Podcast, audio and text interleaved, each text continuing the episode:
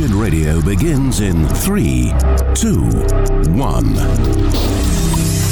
Welcome to Virtual Reality Church. Welcome to our virtual church. Is there some type of way for a virtual congregation? You're not a congregation if you don't congregate. When you combine this access with the loss of the local, I become my own confession and I go around the World Wide Web listening for echoes that say back to me what I've already decided to believe. It's time for Wretched Radio with Todd Friel. Hello and welcome to Wretched. My name is Todd Friel, our very special guest today. Who would have thought? The Reverend Billy Graham. Welcome to the program, Billy. The problems and the perplexities that we face as a nation seem to be almost overwhelming. Recently, one of our leaders, speaking to a group of students at Johns Hopkins University, said that we may well be living in the most confusing, bewildering, and perplexing hour of history.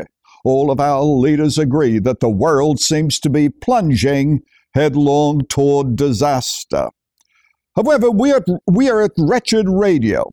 As I have traveled around the world, I have met scores of young people influenced by this ministry founded so many years ago. In a moment, I'm going to ask you to come, hundreds of you. You simply get up out of your seats, and I want you to come. And for those of you who have joined us tonight at with at television with television, we'd like to send you some literature. We'd like to send you a book that has been a blessing to tens of thousands of people around the world, written by Pastor. Just write to me, Billy Graham, Minneapolis, Minnesota. That's all the address you need, just Billy Graham, Minneapolis, Minnesota.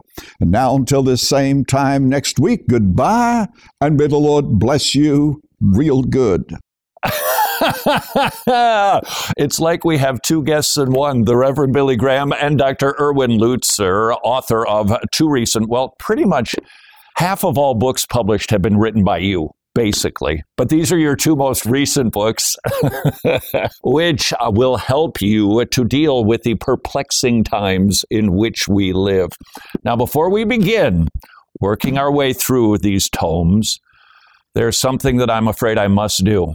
are you ready? Happy birthday to you. That's all I'm giving you. 81st birthday.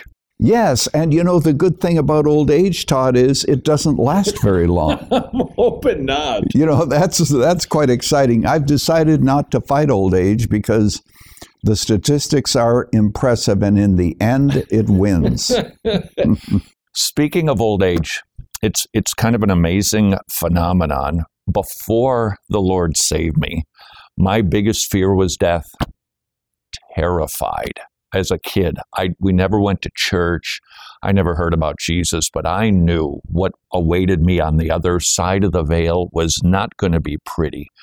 Then the Lord saved me years later, and now I don't want to sound suicidal, but I'm actually now increasingly looking forward to the day that I get to pass from this life to the next. Isn't that an amazing fruit of the gospel? It is. And in my case, I have to say that the older I get, I begin to anticipate that too. Now, as I've already mentioned, the statistics are impressive. So I've actually written out basically my funeral, who I'd like to have to speak, some of the songs that I'd like to have sung, and I've given it to a number of different people. And uh, I hope that that won't happen soon, but you know, we have to be realistic about this. I know a man who worked in oncology, which is to say, he oversaw a ward in a hospital of cancer patients. He said something to me that was very distressing. He said, Sometimes the unsaved are more realistic about death because they know they're going to die. And the Christians say, Oh, God is going to heal me. So they make no provision for death and in some instances, a man dies, his widow doesn't know what he would have preferred for his funeral. They've not taken care of their finances. Why? Because they have this hope for healing. Well, sometimes God heals, and often He doesn't. And so we just have to face death and be very realistic about it.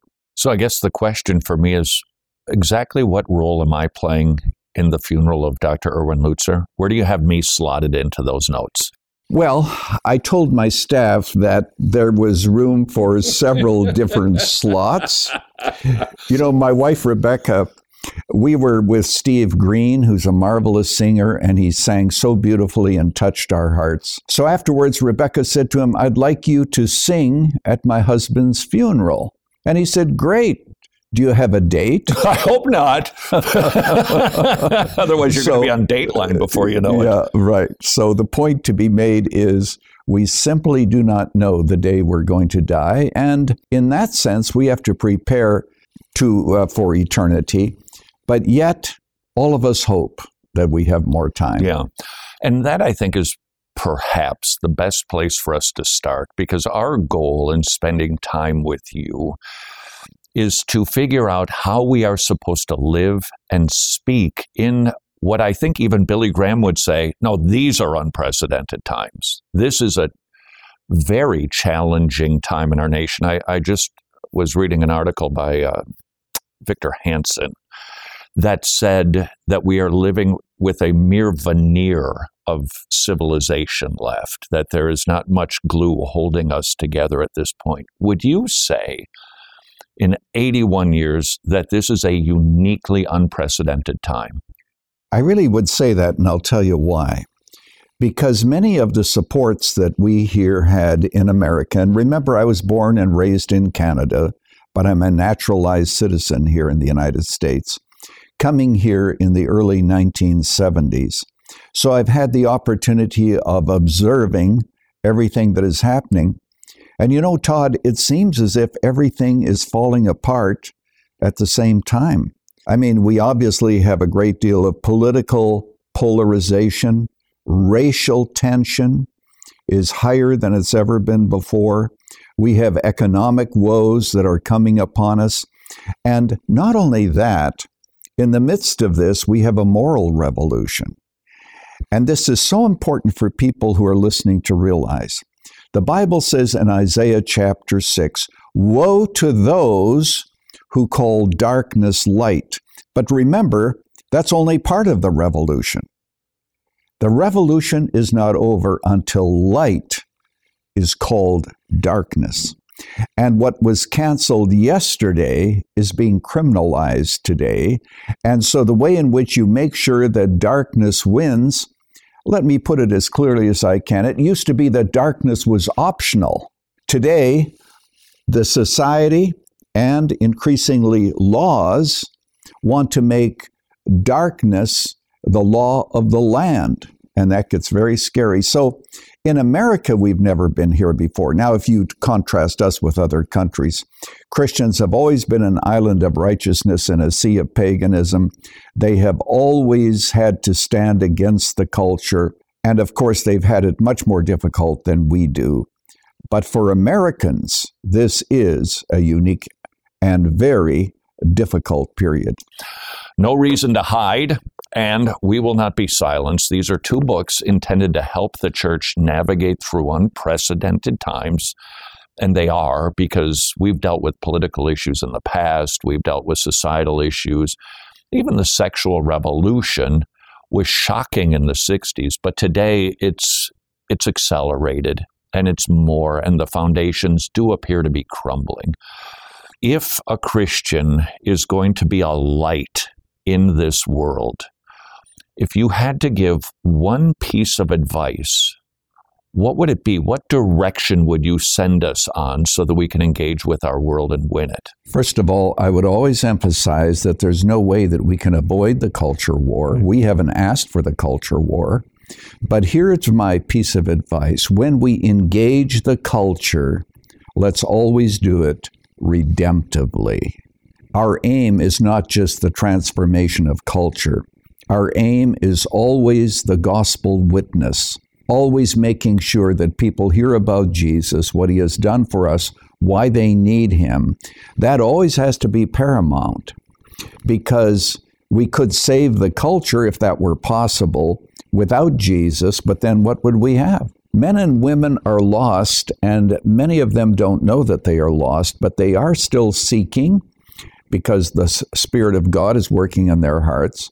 So, my word of advice to Christians is this when you confront the culture, do it always with the idea that the most important thing is the gospel of Jesus Christ. And, you know, even in the books that you referenced, what I did, I said to myself, what are those cultural issues that Christians are facing that they can't help but face? You know, the teachers in the school. Just uh, this week, I met a teacher who was fired because he wouldn't get the vaccine, but also because he refused to teach the curriculum that he is expected to teach in the state of Illinois. Well, there's an example of a man who confronted the culture. He did the right thing. Namely, he said, I can't violate my conscience and do these things. But at the same time, what he did is he also let people know that he was a believer and he was doing this as a matter of conscience. These two books, well worth your time, as you no doubt have been scratching your head wondering what's going on. Well, it's basically rooted in the Garden of Eden. But the question that we are going to try to continue to answer is how now do we live in this particular time? With Dr. Erwin Lutzer next on Wretched. Hey, isn't this groovy? Dozens of crisis pregnancy centers have been vandalized or set on fire because of the Roe v. Wade decision. A preborn center in Buffalo was firebombed. A preborn clinic in Gresham, Oregon was hit with an incendiary device. A preborn clinic in Miami vandalized, and they're receiving bomb threats. In other words, the battle for life is becoming a battle for life, and yet the preborn centers continue to open. Support organizations like Preborn and like your local pregnancy clinic that are unwaveringly and without fear opening again today offering free, loving, Christ centered alternatives to these young women. Be part of the solution. Please join the uh, literal battle for life. Preborn.org slash wretched. Preborn.org slash wretched. Thank you for joining us for Wretched Radio today. When is the last time you took a gander around the Wretched store? If it's been a while, I'd like to urge you to do so today. The Wretched store is home to tons of great resources books, booklets, videos, MP3s, and curriculum. And I'll go out on the limb and say that everybody will be able to find something they'll love and learn from in the Wretched store. So take some time and peruse all we have available. Wretched.org slash store. All of the resources that you'll find are only made possible by the support of our gospel partners. We can't produce the content that we're able to produce without that ongoing support. So while you're visiting the Wretched store at wretched.org, would you also consider taking a look at our donate page by clicking the give link at the top of the page? There you'll find all the information you will ever need regarding becoming a gospel partner. Wretched.org slash store, wretched.org slash donate. Wretched. Amazing grace, amazing gospel. 200. That's right, 200 Tomorrow Clubs are now up and running again in Ukraine. That means kids are hearing the gospel, they're getting saved, their parents are getting saved, the church is getting strengthened. Not only are the Tomorrow Clubs busy preaching the gospel, they're also very busy helping people. This is our buddy Max in Ukraine. We have created the Ukraine Support Fund. Thanks to our partners, Tomorrow Clubs began immediate assistance to the network of the local churches that became a safe place for thousands of refugees fleeing their devastated homes. Providing food, providing clothing, potable water, a safe place, communication. Would you please consider becoming a ministry partner of the amazing ministry called Tomorrow Clubs? You can learn how you could participate in the spreading of the gospel in Eastern Europe at tomorrowclubs.org slash wretched.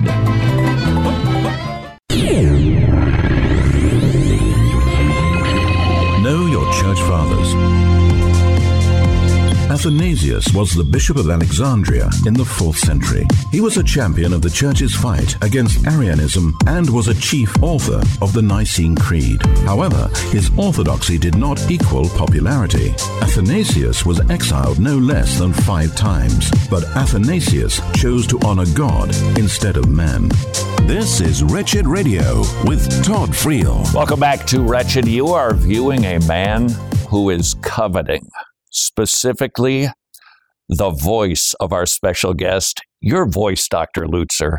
You've been told this, I'm sure, over the decades. You're on a thousand radio stations, preaching for 36 years at Moody Church in Chicago and you're still alive, which we're grateful for these days Amazing. because of the Chicago has changed a little bit. Your voice is just butter. That's what your voice is. It's butter, warm butter. Well, I have to tell you that I've never heard that before. You have I'm not to. sure. Come on. I'm not sure what warm butter is, but I'll take it as a compliment if it was intended that way. It was. Now you have to understand, I was born and raised on a farm in Saskatchewan, the last of five children, and uh, Billy Graham became my hero. And on my father's tractor, I did two things. I impersonated Billy Graham, but I also quoted scripture.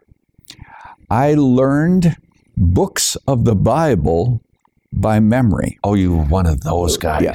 Oh, you know, my. in Bible school, I said to myself, I'm not graduating unless I can quote John by memory, all 21 chapters. Now, I worked on it for several years because then you forget and you redo it. But at Christmas, the Christmas before I graduated, I quoted the entire Gospel of John in two hours and 15 minutes. And one day on my father's tractor, I quoted the scripture for four hours without repeating myself. Now, really, I, I want to say this sincerely to everybody who's listening. I didn't mention that to brag. I had wrong motives. I wanted to be known as the preacher boy. But you know, even so, when we memorize scripture, it does affect our mind. It cleanses the mind. It has power. And so I'm thankful for those days. I certainly can't quote those scriptures anymore, of course. But um, I would say to anyone who's listening, memorize even just a verse a week. Keep the Word of God in your heart because it is transforming. So we couldn't do like a, a request program now where we said Colossians, just do Colossians. No, no, I couldn't do Colossians. But you know what is fascinating? I don't know if you've ever heard this fellow who memorized the book of Hebrews, and he presents it. Some people believe that this was basically a transcript of a sermon by the Apostle Paul.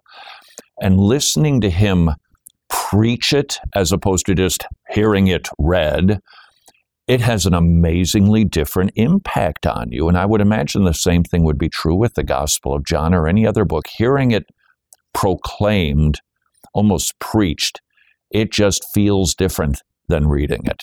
It does because it flows through the personality of the person who's quoting it. You know, all good preaching, God uses our personalities, but also it enables us to see the whole sweep of the book. Normally, we're quoting verses, we are taking it apart, dissecting it, various parts of Scripture, but it's wonderful to be able to see the entire Scripture, an entire book, all at once, yeah. so to speak. Yeah.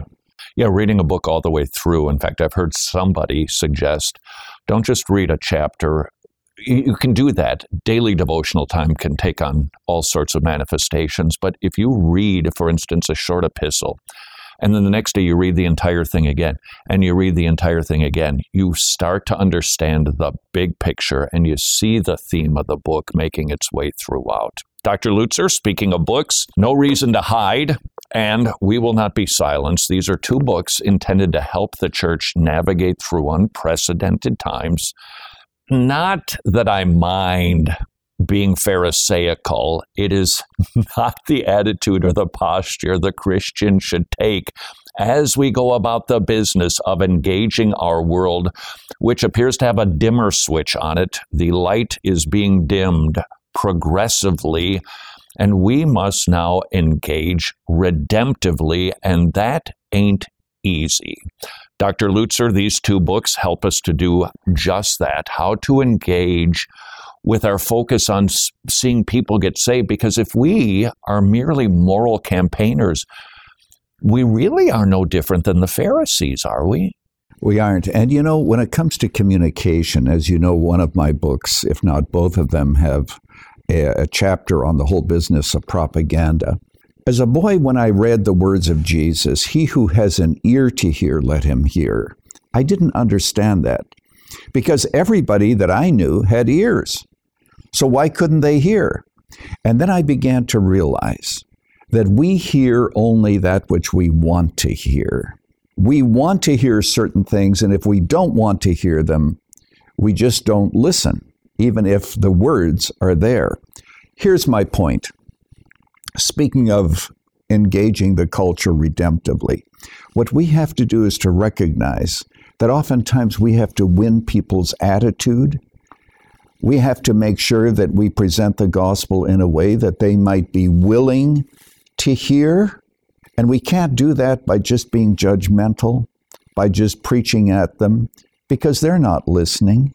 You know, in Europe, there was a preacher who was standing in a public square actually outside of Zwingli's church in Switzerland. Sure. And he was preaching the gospel and he was shouting condemnation at the people. Now, I don't speak German too well, but I know it well enough. I went up to him and confronted him, and he stopped preaching. And in my best German, I said, Don't do it this way. I said, Do you notice that nobody is around you? The closest people were standing five blocks away. I said, Look at the brokenness of people. Go weep with them, pray with them. And you know, he immediately packed up his bag and left. And the tour guide said, What in the world did you say to that guy? said, because nobody was interested. They thought that the man was a little bit crazy. Sure. Sure. Now, that's an extreme view, but we can come across that way too if we have a judgmental spirit. But at the same time, we have to teach the younger generation, Todd, that truth and love are not enemies. Yeah, that's right. And, but that's not easy. That's not easy because we tend to either go the truth route, in which we can then show very little love, or the love route and actually compromise Scripture. It's not easy. A number of years ago, there was an open air preacher when I would go out to the campus of the University of Minnesota. And he would take two Bibles in the middle of the square and he would do this. Get ready. You children need a Bible bashing. You children need a scripture spanking. Oh my. And he gathered a crowd and then he presented the gospel, which basically was you women need to be submissive and ask your husbands for a vacuum cleaner this Christmas. And I'm not even exaggerating. Did it draw a crowd? Well, it did, but it was a hostile crowd. they weren't interested in hearing the gospel. And interestingly, he never got to it. He couldn't find his way to the gospel. So, Dr. Lutzer, it is a culture war, but that term can lead us to places where maybe we do not bear fruit of the Spirit for people because, well, we're, we're trained increasingly these days because of cable news that we got to win the argument. We've got to win uh, the battle for morality. How do I keep these issues in view and yet remember that the main thing is the main thing, which it doesn't profit a man if he gets straightened out on CRT, Marxism, gender issues, but loses his soul. If you had to concisely say how we do that, what would be the recipe? I think it has a great deal to do with one's attitude. I think that if you have an attitude of judgmentalism, obviously you're going to turn people off. It is possible to lovingly, if you understand your own brokenness, to lovingly engage people with the gospel and let them know why you're taking a certain course of action and why you can't do A, B, and C. And you have to help them to understand that it is not so much that we are trying to be against them who hold a different view, except that we have some deep convictions that we need to be true to, and they need to respect but, but you're, that. But you're saying something important in that. Not just responding. Well, the problem with CRT is that Antonio Gramsci concocted, okay, that's fine, but the Christian way to be redemptive in it is to is to explain where this comes from. You see, I believe in this book called the Bible, and here's what it teaches about God. This is what it teaches about man. And right there, we see the flaw in this instance, Marxism or CRT, the nature of man. So it's just, you just got to be thinking, and, bring it and, to the Bible. we have to show them the superiority of what the Bible right. teaches. Right. It deals with CRT, but very differently. I mean, it deals with the racial issue but we but in want a way that is helpful, helpful and redemptive. Not an easy conversation. This is big. There are trunks that need to be unpacked. That is what we will do. Dr. Erwin Lutzer, the author of We Will Not Be Silenced no Reason to Hide, two excellent books to help you not only understand the issues du jour, which are the issues of the day, but also how to be a light in an increasingly darkened world. Next on Wretched. This is Wretched Radio, and I'm Jimmy Hicks. A Virginia lawmaker says she plans to introduce legislation that would have parents criminally prosecuted if they do not affirm their child as transgender. Yeah, that's a true story. Teachers and social workers would have to report parents to Child Protective Services under the bill envisioned by State Delegate Elizabeth Guzman. Guzman said this. She said, quote, It could be a felony, it could be a misdemeanor but we know that CPS charges could harm your employment because nowadays many people do a CPS database search before offering employment. Orwellian is what comes to mind here. Well, obviously, you know by now how the public schools are actively involved in transgendering kids by calling them preferred pronouns and new names behind the backs of parents. Well, one Pennsylvania school district put an end to that, saying they'd no longer lie to and deceive parents about their child's gender confusion, which obviously is the right thing to do. But the ACLU responded and said, nope, not gonna happen. The organization is bringing a lawsuit against the school district because that policy infringes upon the rights of children and the rights of schools to hide things from parents. We are living in an upside down and backwards world when a professional organization run by adults are actively advocating for keeping parents in the dark about the activities of their children. Well, a local TV reporter in Nebraska was fired from her job for circulating a petition at her church that sought to make the town a sanctuary city for the unborn. The story says Melanie Stanford said that she was fired because, according to her boss, she was practicing partisan politics. And she said she responded by saying, I don't believe being pro life is partisan. And it makes you ask the question and wonder out loud how many anchors were fired by this company for supporting abortion, Black Lives Matter, gay pride events, drag queen story hour, or any of the other liberal ideologies. I'm going to go ahead and go out on the limb and say None? Because only in America is it a cultural crime to want to save the lives of the unborn. What a world, what a world. Kathie Lee Gifford is in the news. The former actress, TV personality, and best selling author recently passionately defended marriage and argued that monogamy is under attack. Gifford said, quote, God loves marriage. God instituted marriage for a reason, for a purpose. Family is so important to God. Marriages are under attack. Monogamy is under attack. End quote. I don't know very much about Kathie Lee Gifford's faith, but she's definitely spot on with that quote. More Wretched Radio is straight ahead. I'm Jimmy Hicks. Of the Bible. Deuteronomy means second law. As the Israelites prepared to enter the Promised Land after wandering 40 years, God reminds them of how He rescued them from Egypt, what He commands in His law, and the blessings and curses that come with keeping or breaking His law. God is faithful to provide the inheritance He has promised to His children.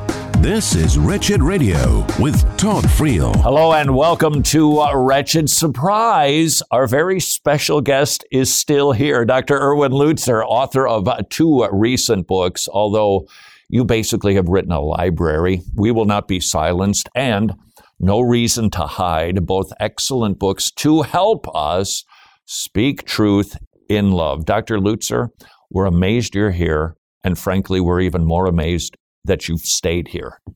Well, I'm glad to be here. And, uh, you know, as we dialogue about this, I hope that people listen carefully because it is so important for us to be able to help them. It's not that we have all the answers, but if we can help them think through where some of the lines are and draw a line and say, I can do this in the culture, but I can't do that, for example, at Moody Church, a teacher in the school system in Illinois told me he was told it is not enough for you to simply tolerate same sex marriage. If you don't celebrate it, you could lose your job. Now, that for him is a line in the sand. So I want to ask our listeners this question.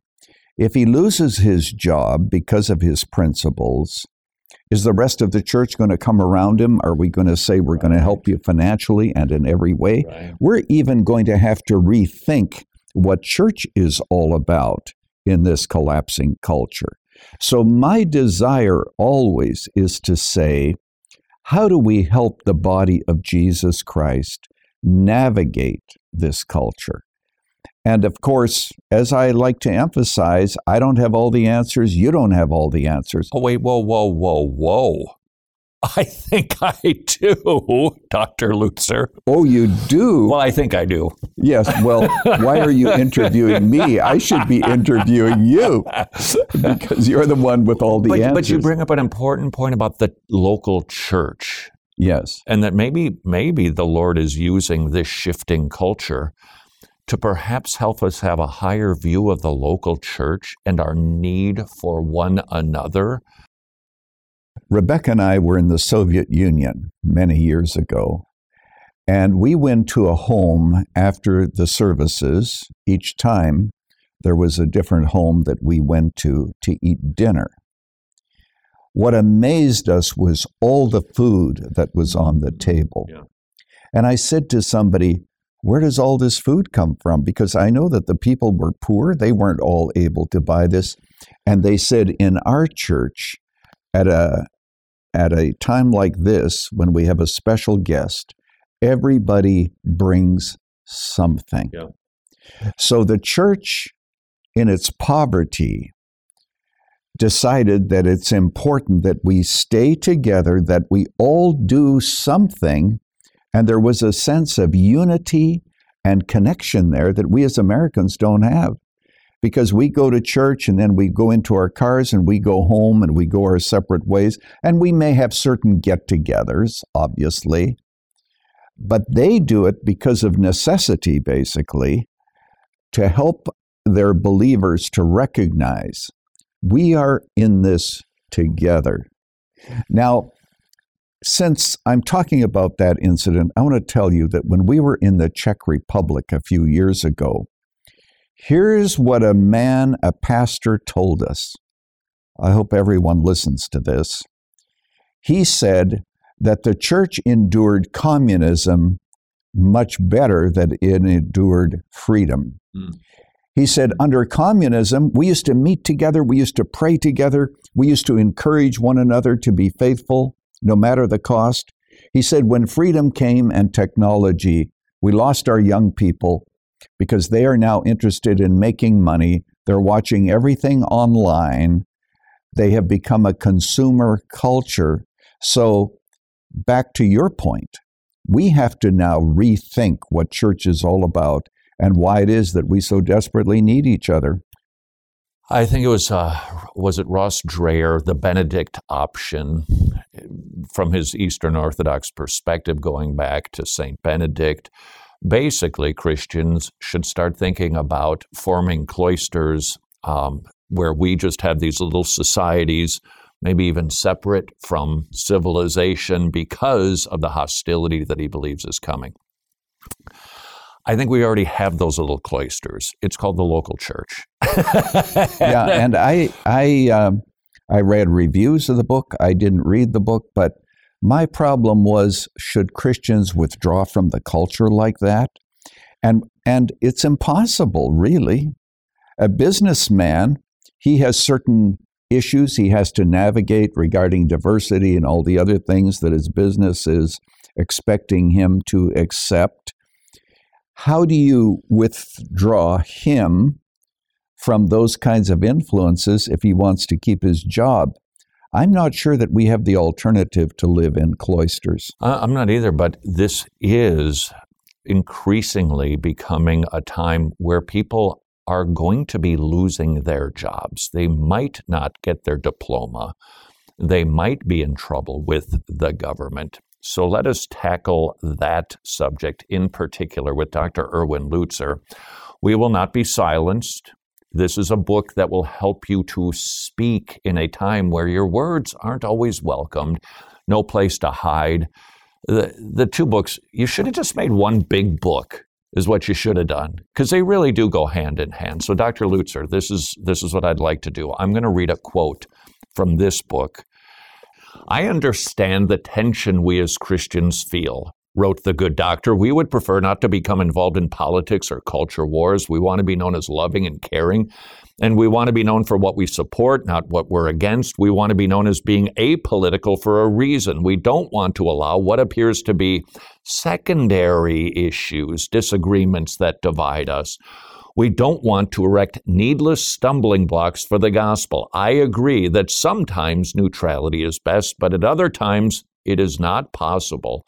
Sometimes political issues force us into a moral corner where we must choose either side. So, how does a Christian engage in the political realm without becoming a political being and undermining the main thing?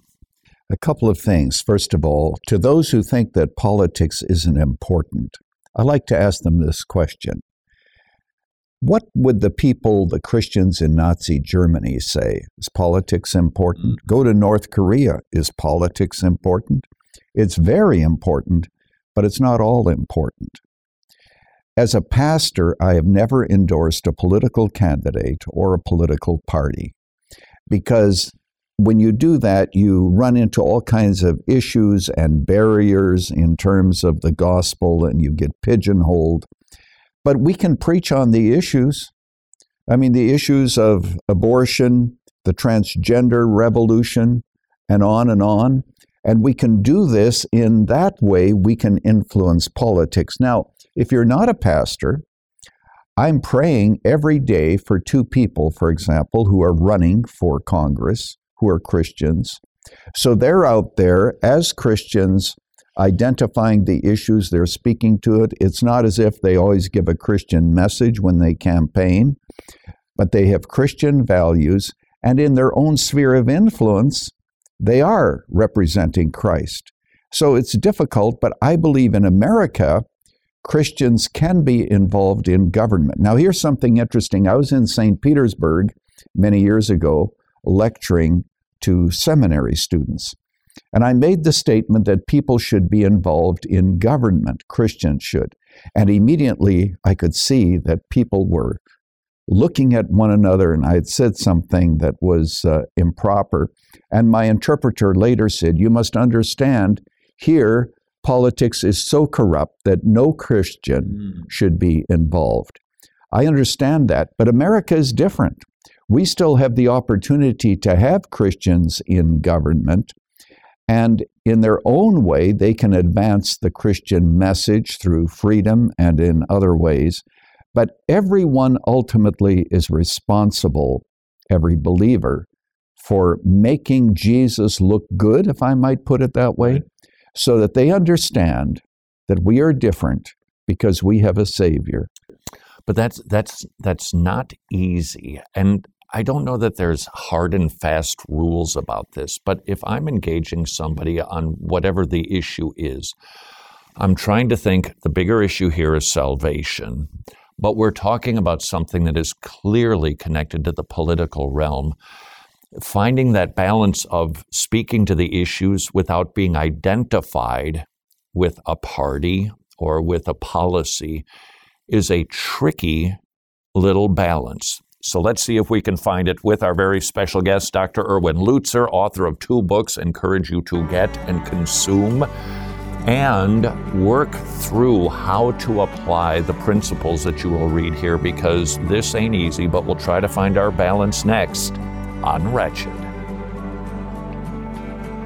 The month of October is finally here, which means football season is in full swing, basketball season's not far behind, the leaves are falling, and it's time for the annual Wretched Fall Booklet Sale. Now through the 25th, all of our gospel booklets are on sale, and I mean really on sale. Packs of 25 and 50 are 40% off, and packs of 100 are 35% off for Don't Stub Your Toe, Are You a Rotten Fish, The Man Who Split Time, and 13 Reasons Not to Commit Suicide. There's no charge, as always for solving the God puzzle. It's the perfect opportunity for you to grab booklets to hand out on Halloween. And no, I'm not encouraging you to celebrate the Devil's Day, but let's face it, kids are still coming to your door whether you like it or not. So why not hand them the gospel and shine some light on this dark and demonic day? And while everybody else is handing out cavities and sugar crashes, you can give the gospel of our Lord Jesus Christ. The annual Wretched Fall Booklet Sale happening now at wretched.org. How's inflation been treating you if costs for health insurance are skyrocketing in your home? Would you please visit medishare.com slash wretched affordable biblical health sharing Christians paying for other Christians' medical bills, which means you don't have to worry where the money is going for mm, bad stuff. Second of all, you can save on average $500 per month. And finally, Medishare it's the gold standard for healthcare sharing for more than 25 years. It works, and the members, including myself and Mrs. Friel, love it, which is why their customer satisfaction rate is double traditional health insurance. If inflation has got you down, call up the people at Medishare 844-34 Bible or medishare.com slash wretched. Are we heading toward a dystopian society? Who decides what is good and evil? Who decides what truth is? Are there such things as fate or free will? Morals. Are we born with those? Or does the culture we live in inform them? Those are all really good questions and topics that we tackle daily on Wretched Radio and TV. Our goal has always been to preach the gospel, equip others to preach the gospel, and strengthen the local church. And we're only able to do that with the help of our gospel partners. If you are a Wretched Gospel partner, thank you so much for your support, which has allowed us to create compelling quality productions that catch the eye of unbelievers, but aren't so cringy they make believers blush. And if you aren't currently, would you pray about becoming a monthly Wretched Gospel partner? Help us continue to reach millions all over the world with the gospel. Just visit wretched.org slash donate, or you can also just as easily text the word wretched to the number 44321.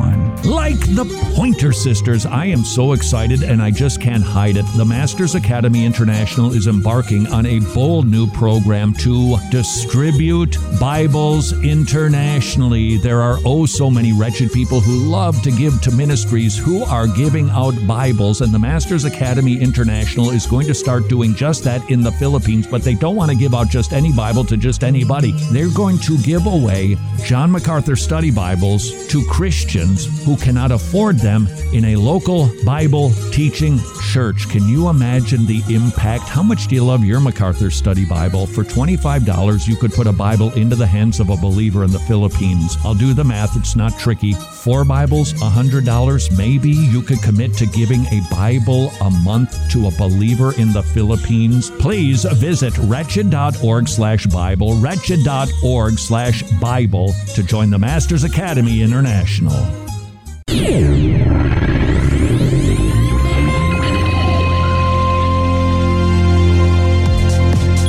The fruit of the Spirit is evidence that God is working in us. Every believer will evidence this fruit. But it is important to remember that bearing fruit is a consequence of salvation, not a requirement for salvation. God is working in us and through us and He is the source of this fruit, not us. This is Wretched Radio with Todd Friel. Well, this is a bit of a disappointment. Welcome back to Wretched. I thought our guest, Dr. Erwin Lutzer, was a Bible preacher, but apparently your church is just Moody Church, not Moody Bible Church. I always do that because D.L. Moody, of course. Yes, uh, and uh, of course we preach the Bible, but sometimes people confuse it with Moody Bible Institute. So, just to clarify, the church is about 23 years older than the Institute. Oh, is that right? So, Moody began the church in 1864, and you know why he began it? Because the other churches were not willing to take in the children that he was gathering for his Sunday school in one of the roughest areas of Chicago. And these kids were rowdy, nobody could control them. And while I'm on the subject of Moody, I'm going to take a minute. Moody was a shoe salesman and he wanted to sell a lot of shoes and he was good at what he was doing, all right. But he had this Sunday school Abraham Lincoln stopped by to speak to the students on his way to Washington to be inaugurated. But Moody still wanted to make money. And one day, one of the teachers came to him and said, I have to go back east because I have tuberculosis. And I have these girls that are in my class, and they are so rowdy, I can't control them. Moody couldn't control them. Moody said, Let's visit them with my pony this week. So they went from girl to girl and led each individually to Christ. All right, I want people to see this. So Sunday evening comes and they have to say goodbye to this teacher. These girls are in a circle. Moody is kneeling in a circle, praying for this teacher when he finishes praying, he begins to get up from his knees. And then this girl begins to pray, and that girl begins to pray, and all the girls prayed. And Moody said, I got up from my knees, and money never tempted me again. I left selling shoes, and the only thing that mattered to me is preaching the gospel and leading people to Christ.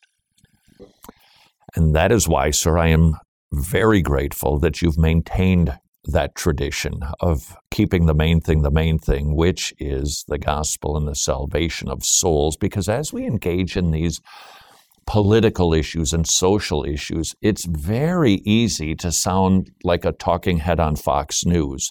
So here's here's what I'd like to do, and this is I recognize up front this has the potential to be kind of silly, but this is where I think the rubber meets the road, where we take ideas and theologies and bring it down into common parlance where we are talking and engaging with people. So I am going to try to meet, you're a, you're a pagan. Can you play that role for just I a moment? I think so. Okay. I think so. You're a pagan. You're a pagan, Dr. Okay, Lutzer. I'm a pagan. And I clearly. Uh, I'm the evangelical Christian. Right. Yeah. So I am going to talk to you about what I'm witnessing in the political realm. And then what I'd like for you to do is coach me better. How might I say something about a political issue more Christianly? Are you ready to go? Well, is a pagan qualified to help you say Well, you can stop playing that role, Okay. and then I'll Okay. play the pagan. All right, something you like something that. like that. We'll see how I this told you it was a bad idea. All right, we'll, we'll find out in a few minutes if it was very bad. Yeah, well, you see, here's the deal, my pagan friend, that unless we have more red than blue in this country, we are going to go right down the tubes. The, the, the political issues, the taxes, with the economy and inflation, we see an encroachment of socialism. And, and there's only one way to get rid of it, and it's to get better politicians in Washington. And that is who you need to be voting for. How did I do as a Christian? Well, as a Christian, I think that you had a lot of truth. It could well be that what you're saying politically is correct, but what you also have to do, which you didn't, is to help this person think through ideas that are more transcendent. And to say that you, as a believer, are committed to what the Bible teaches, and that the Bible actually has a better path because it deals with issues that are even more important than politics. And it's possible, and maybe, of course, you can't get into all this in a discussion, especially if you're on TV. But we have to understand it's possible for a nation to go down at the same time when the gospel of Jesus Christ is going up and multitudes are believing. You take, for example, in China. Here you have people who don't have any freedom. They are constantly under surveillance. We know that story. And yet at the same time, the Church of Jesus Christ is increasing. So you have to present your political view in such a way that you help people to understand that ultimately there's something better and more important even than politics, and that is our relationship with God. Now, I'm not sure if that's helpful. Let me try it. And you tell me how I do. Right? So I'm going to try to. T- I read these two books, and you in just repeatedly, incessantly make the case. We speak truth in love. We must keep our eye on redemption and not just reclaiming a culture. So let me try and see if I can do better based on what you've been coaching me to do so far. Mr. Pagan, uh, no doubt you see what's happening on cable news and everybody's fighting and we're at war with one another ideologically. With your permission, I'd like to share with you perhaps a perspective that's unique. As a Christian, I believe that politics is not the headwaters I, I believe that religion is specifically the religion of Jesus Christ, Christianity, and that politics flows from that. So, in other words, I, am not a political being, I'm, I'm a Christian, but it affects my politics. And I'd like to share with you what that looks like. How is that? That's much better. That's much but better. Still not and, great. I can no, feel it. No. You're going to give me a grade, and it's not an A. Well, I uh, think maybe it would be an A, at least an A minus. Okay, I can take and, that. And, and the reason for that is because you seem to be using your Christianity as an excuse to not talk about the issues that you talked about before. Right. So the question is this is very complex. I don't think there's any right or wrong here, but it depends who's doing the interview. It depends on why you are being interviewed. All of that, it depends on whether or not you're a politician or an ordinary Christian who's trying to navigate the culture. All of that plays into what you are saying. But your idea of saying that I believe that there's something more transcendent than politics is, of course, excellent, where you're trying to help people to see that despite all the wrangling where we can't agree, there are some things that are eminently important. And then you give your testimony and your relationship with Christ and why the Bible gives an answer that politics cannot have. The reason that America is a little different is we're invited into the political process. But when you go to a country where basically they do not have freedom, they are not a part of the political structure. They are really victims of whatever government wants to exploit them. The only thing that we should show is compassion and the gospel. You know that um, the famous preacher Spurgeon was asked by an atheist. The atheist, of course, was trying to argue why atheism was so great. And Spurgeon said to him, how many orphanages in London are run by atheists? Goose egg. Goose egg. The orphanages in London were Christians ministering to the broken, to the poor, to the rejected.